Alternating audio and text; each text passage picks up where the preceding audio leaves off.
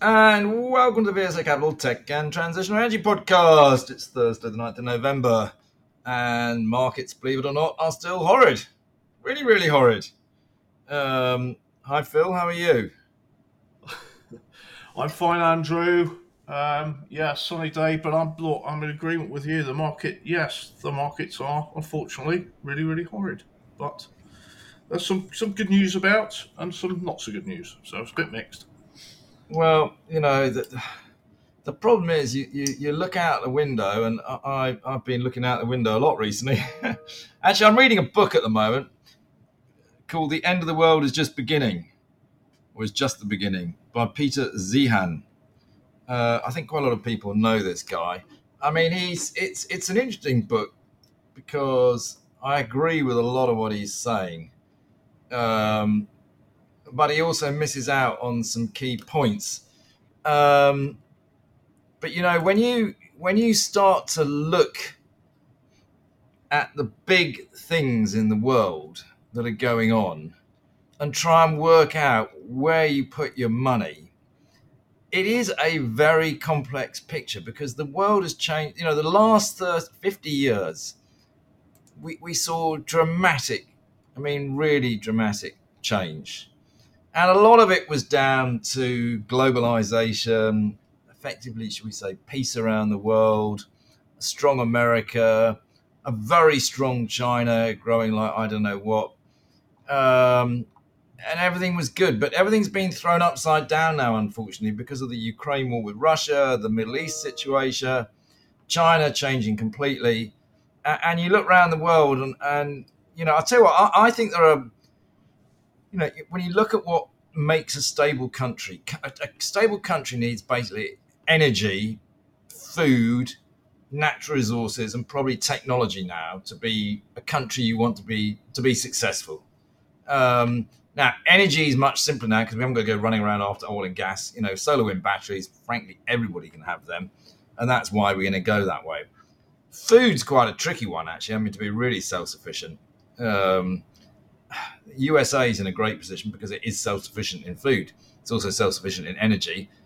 Actually, it has good natural resources and technology, which is why the US is the market that's booming at the moment, I suspect. Food, you can see why Russia wants Ukraine back because that, that is, you know, massive food producer.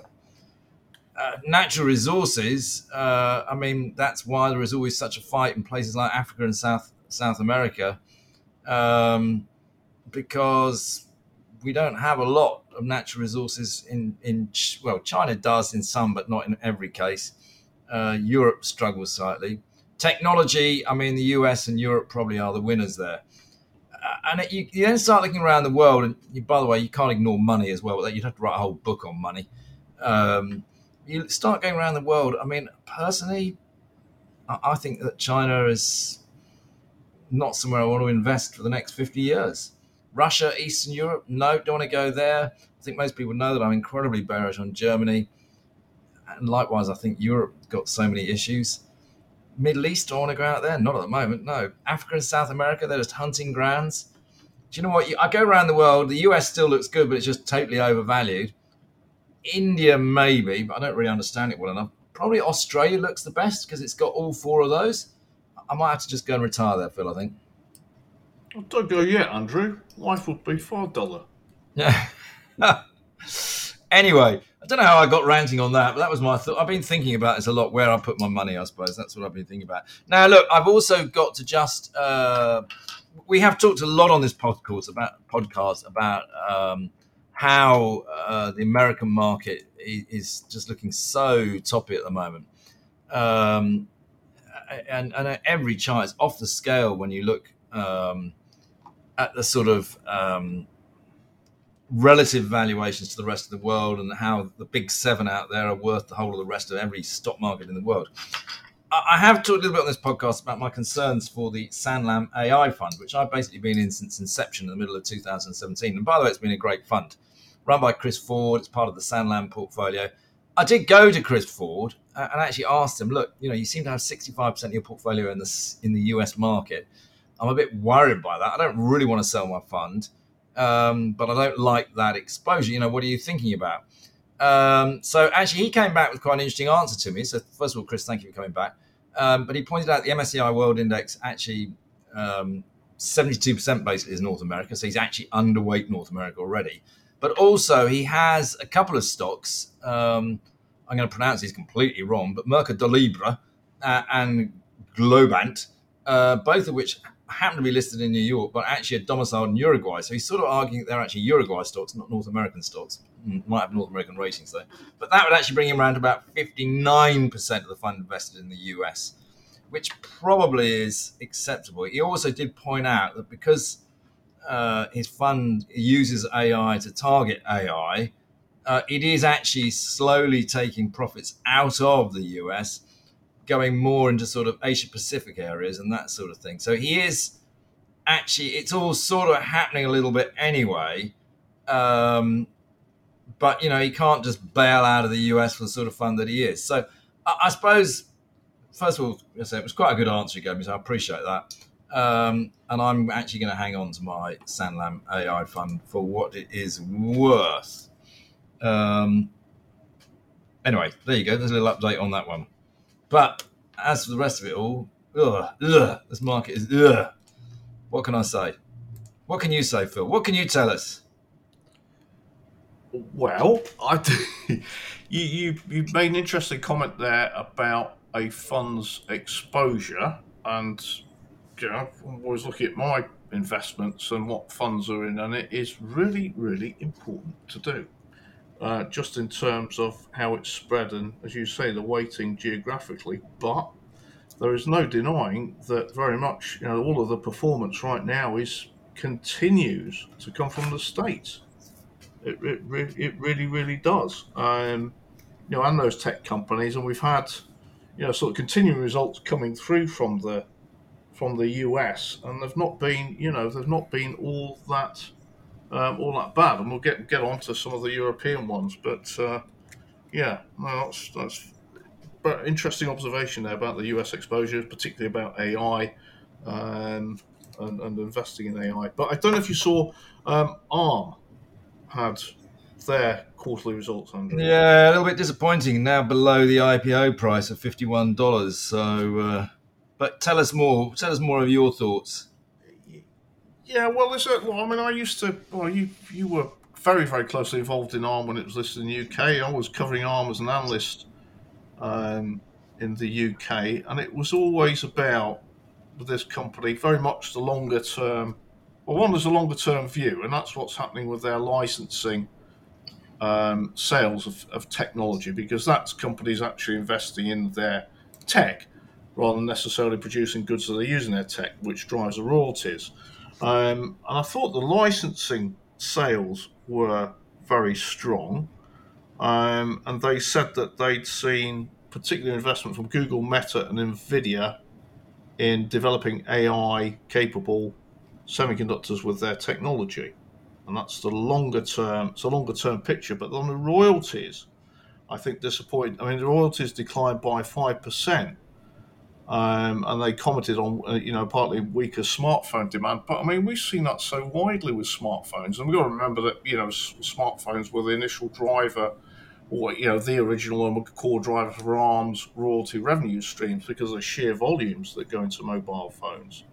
So that that disappointed. And I think that the outlook, you know, for the third quarter, this was second quarter, but for the third quarter was slightly below um, analyst estimates. But I get back to that thing of ARM's always reported quarterly, Andrew, and there's always been this sort of very much a quarterly focus. Didn't disappoint, didn't disappoint, but there is a longer term thing here, and I think that the licensing side for me was, was encouraging. Well, we'll watch this space uh, with ARM. It'll obviously always be one that uh, is of interest in the UK, but of course it is listed in the States, so we don't have investors in it probably, unless you've got people investing in the US stocks. Yeah. Right. Okay. Anyway, swiftly moving on um, and on to EVs. There is so much news about the electric vehicle space at the moment. Um, you know, the Chinese influence in that space, which markets are selling, which aren't. Are people actually buying EVs? Anyway, uh, the one um, interesting set, another interesting set of numbers was Rivian, uh, quoted on Nasdaq, tickers RVN. Um, and they reported, as electric vehicle maker, they reported that they were actually reducing uh, their losses. Um, third quarter results actually beat Wall Street expectations. Um, and they raised their annual production uh, guidance from 52,000 vehicles to 54,000 vehicles. So clearly making a product that people actually um, actually want. So that was that was quite interesting to see because there's been also some sort of negative news on the EV sector as well, with others, you know, obviously um, making significant losses um, and falling sales. So that was quite uh, that's quite good to see. It's it's a complex picture right now, the electric vehicle space, and also in that sector, Andrew was Dowlais. Um, so ticker DWL. Now, uh, investors will remember this was a spin out from Melrose, and of course it's GKN Automotive is the is the core business there, and they're one of the biggest suppliers of electric vehicle drive platforms. Um, globally, and they reported a trading update for the four months to October, uh, expanding operating margins, which was very encouraging to see, given the you know inflationary costs um, in the sector, labour and parts costs. Uh, they'd also managed to absorb the impact of the strikes in the US in terms of you know what's been happening with sales and demand. Um, and they reported revenues up by 4.7% to 1.8 billion, um, but quite, you know, for something we really focused on is that operating margin, and their operating margin was um, 6.8%. Uh, and that was up uh, what I call 100 basis points uh, on the prior period. So that was, I thought that was pretty good actually. And they commented that they continue to generate very healthy free uh, cash flow and reducing their debt. So I thought that was that was good set numbers. Yeah, I mean, I, I looked at that. I mean, I think, I mean, we are seeing though some obviously some problem that Dowlais have probably got is we're seeing obviously dramatic change in the automotive industry because of the transitional energy revolution, moving to EVs, electric motors, etc. Funny, I was having a chat with someone the other day about our client Equipmake, which obviously we've yeah. talked about quite a lot. And I mean, the comment to me was, Andrew, look, we get why you like Equipmake, but it's it's quite highly valued. And you know, my reply to them was that it, it is, but they've got something, from what I can see, that no one else has got, almost globally. And that is because they're basically electric motor inverter system, which is one of of the heart of any EV. I mean, an EV is pretty simple, really. It's an electric motor, it's battery packs, which are pretty standard, and some software with a computer, if you see what I mean. It, that electric motor, getting that bit right and getting it to a power capability for a, a low weight is so critical. And it does appear that that's what they've got, which so few other people have got. And they all sort of need it to fit into their vertically integrated model. Um, so it's a bit of a red herring, that I know, but I'm just pointing out that that actually is why I think Equipmake is the valuation it is because it's actually got something. What's interesting, because you know, the UK is actually bloody good at this sort of stuff because of Formula One.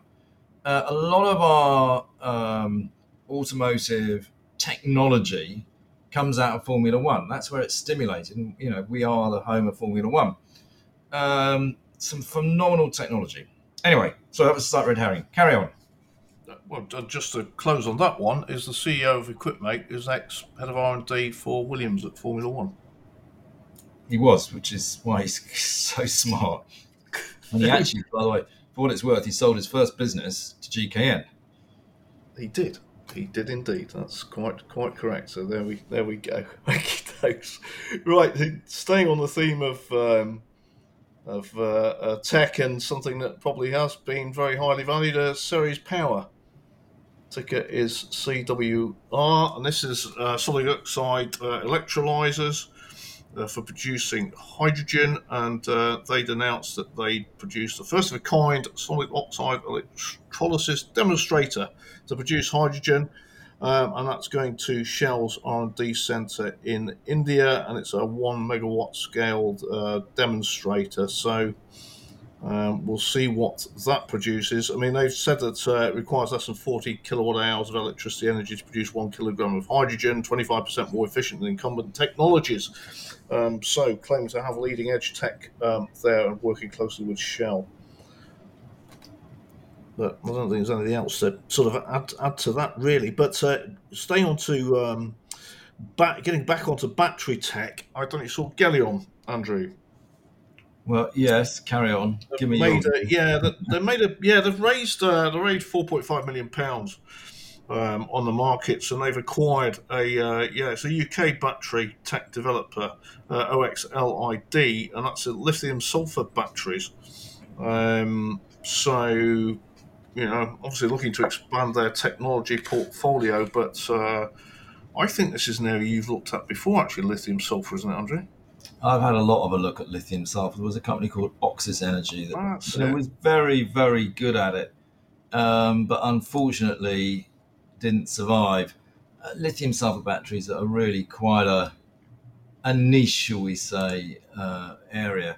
My my problem, well, I have a few problems with Gelion. I'll be absolutely honest with you. I mean, I, I don't know them well enough, so I have to be careful what I say. They're basically an Australian company. Um, they were zinc bromide, weren't they?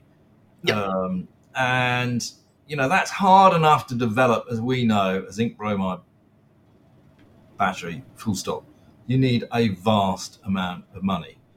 Um, trying to do two different sorts of batteries, all right, where you've got a zinc bromide and a lithium sulfur battery, that is just, it's not doubling the size of the problem, it's actually probably tripling it. Um, you've got to be really focused on your one technology, in my view. We saw with AMTE, if you remember, they had various different batteries that we're trying to do, and basically they've not quite gone belly up, but I think they are basically belly up. Um, so I, I, you know, and okay, they've raised four million. Um, four million in the battery world just goes absolutely nowhere. Uh, this really is a big boys game. So look, I mean, I've never met them. Uh, if anybody wants to come around and talk to me about uh, what they're up to, etc., uh, I'm more than happy to meet. Um, but I would have to say, I mean, I think when those that remember when it floated, uh, I think it floated at like 150 and shot straight up to three quid back in the middle of 2022 when the markets were going uh, absolutely bananas. Here we are down at 24p, um, not been an easy one, and right now I couldn't really get excited by it. But as I say, I'm happy to be proven wrong if somebody wants to come and talk to me about it. There we are. Okay, right. Um, another one uh, company undertaking a fundraising this week was XP Power. Uh, XPP, uh, the market cap's 257 million. They make uh, specialized power supplies that go into semiconductor wafer fab equipment, industrial equipment, things like digital projectors, but also powering hospital beds um, and uh, hospital bedside monitoring equipment. So very, very specialized power supplies. Um, the company had a trading update in the uh, in October for its third quarter, um, citing below their expectations, weaker end market demand, uh, customers deferring shipments, economic uncertainty in China, etc., etc. Um, so not necessarily good to them. Uh, they haven't seen recovery in semiconductor manufacturing, in particular, uh, equipment there, but and they are exposed to that uh, to that cycle. Um, so they've announced that uh, they have raised funding because the company uh, net debt at the end of the third quarter was about 163 million pounds, uh, and they've raised, I think, uh, about 43, yeah, 44 million pounds, uh, placing price of 11 pounds 50 on the market this week. Um, so that's to sort of help them, I think, in you know particularly working capital. Uh, as demand uh, hopefully recovers for that business. But uh, yeah, shame, pity to see actually. I mean, the, the share price peaked at uh, bloody hell, uh, fifty-six pounds in August two thousand twenty-one, um, and was closing it yesterday about thirteen pounds. So uh, not. There's a lot of stocks you look at now feeling, God, if only I'd sold them back a couple of years ago. Yes, indeed. Okay, but moving on to investing, um, and in a wider tech space, HG Capital Trust. Uh, this is one that uh, Andrew and I have discussed uh, previously when they reported results. Uh, HGT is the ticker, 1.8 billion is the market cap, so it's a big trust. It's exposed to software, um, and a really it's an interesting fund. This one, HG Capital, because it's it's all about software and tech that enables businesses to be, you know, it's uh, it's business services in software and um, with high recurring revenue streams. Um, and the fund's been around for 25 years. So there's a long track record to look at uh, with HG Capital. Uh, they've reported their third quarter. Um, NAV's increased by 4.8% to uh, £4.94. Uh, Net assets of 2.3 billion. Um, so the share price, I think at the moment, I don't know if you've got it on screen, Andrew. I looked yesterday, was 379p uh, against a NAV of 494p. So it's about a 20, just over 20% discount. Uh, what was interesting this third quarter uh, is that their top 20 investments, which are 76% of the portfolio value, so it's a, a portfolio, I think they've got over 45 investments, uh, but they've seen EBITDA growth of 27% um, during the period, which is really strong. So this is this is from their portfolio companies. So these are big software, big-ish software companies, uh, but private ones. So an interesting one to look at, I think, HGT. Yeah, look, I'll tell you what, you got the price right. Um, I tell you what annoys me is that you don't hear about HG Capital Trust that much. You, you always hear about IP or Molten Ventures. Both those trade about 50% discount. They've both been horrible stocks to be in if you look at HG Capital, actually, what a performer it's been. I mean, it's absolutely fantastic. Um, you could have bought this back, you know, beginning of the, the, the noughties or whatever, at 30p, and here you are at 390p. Thank you very much. That's a nice return. The chart is just spectacular. Uh, this is the one that people should have been in, not all these other ones. Um, so well done, HG Capital. Um, probably should I be switching my IP group into HG Capital? They also, I mean, they don't have the sort of cost base that Blooming IP Group and Molten have. They, it's it is a much better stock. It's a difficult one, isn't it, when things have performed really well, uh, and you've got something that hasn't performed well. It's the hardest switch to do to sell a stock that's been badly performing to put it into a stock that's been performing well. But often it is the best switch to do. Cut your losses and go into the winner. Um, I don't know, tricky one. That I'll have to think about it. And I've been thinking about it too, Andrew. And I agree with you. You're right. Do you sell one that's underperforming? But but this they they they write well they quote on these results that uh, an investment of one thousand pounds twenty years ago would now be worth twenty two thousand pounds. They do have a track record. Uh, well, that's basically what I was just saying, wasn't it? Yeah. Uh, they picked their date very nicely, funny enough, because I, I talked about 2000, it being about 30p. Uh, they did then fall down to about 13p, which is why they can have a, a higher return. That was in, in sort of 2003, so that's where their 20 years ago is. Uh, yeah, look, it, it's it's a great situ- It's been a great situation. Yeah, yeah. Um, it's a difficult one it is. Right. Okay. I'm to mull on that. There you go. Keep going. Yeah, yeah, absolutely. Yeah, just leave that one there. Um, I'll tell you what, what's been interesting this week is wider results as well in the consumer space. Um, you know, and ultimately, uh, tech does end up in consumers' hands, just in terms of consumer spend in the UK. I don't know if we make of that, Andrew. It's all the results from M&S, WH Smiths, Wetherspoons, which were all. Uh, yeah, they're all been pretty good actually, haven't they? Uh, and Wetherspoons have, have, taken out the myths and given us the facts, whatever, as, as Tim Martin likes to. Um, I mean, actually, the UK. I mean, we sort of bumble along all right, don't we? That's the funny thing about the UK. Everyone's always very critical about it. Um, actually, we don't do badly. Uh, people do still sort of want to spend cautiously. I think we'll probably have a late Christmas, but it'll probably be okay. By the way, when I say we'll have a late Christmas, no, it will be on the 25th of December. What I mean is the shopping season will be late. Um, yeah, look, it's uh, there aren't too many horrible whoopsies out there, but what I would also say is I have a feeling that there's probably a lot of companies out there that are starting to see the cash draining out, and start of next year we could have quite a lot of companies falling falling into administration. It could be quite painful, I think, the first quarter of next year. Who knows? Well, I'm supposed to be giving a clue because I'm supposed to be clever at this game, but I don't really know. But I just sense that yeah, it's it is getting pretty tough out there. Mm-hmm. Yeah, yeah. It maybe, is. maybe who knows? November the twenty second, we have the the autumn statement. Mr. Bean, oh sorry, Jeremy Hunt. They do look very similar. They seem to behave in a similar way as well.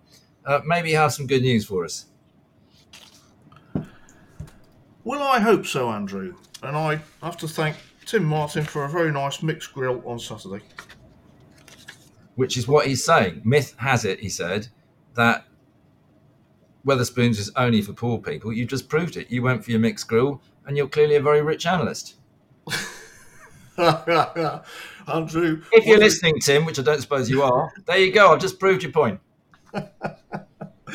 Andrew, what does it say? On that note,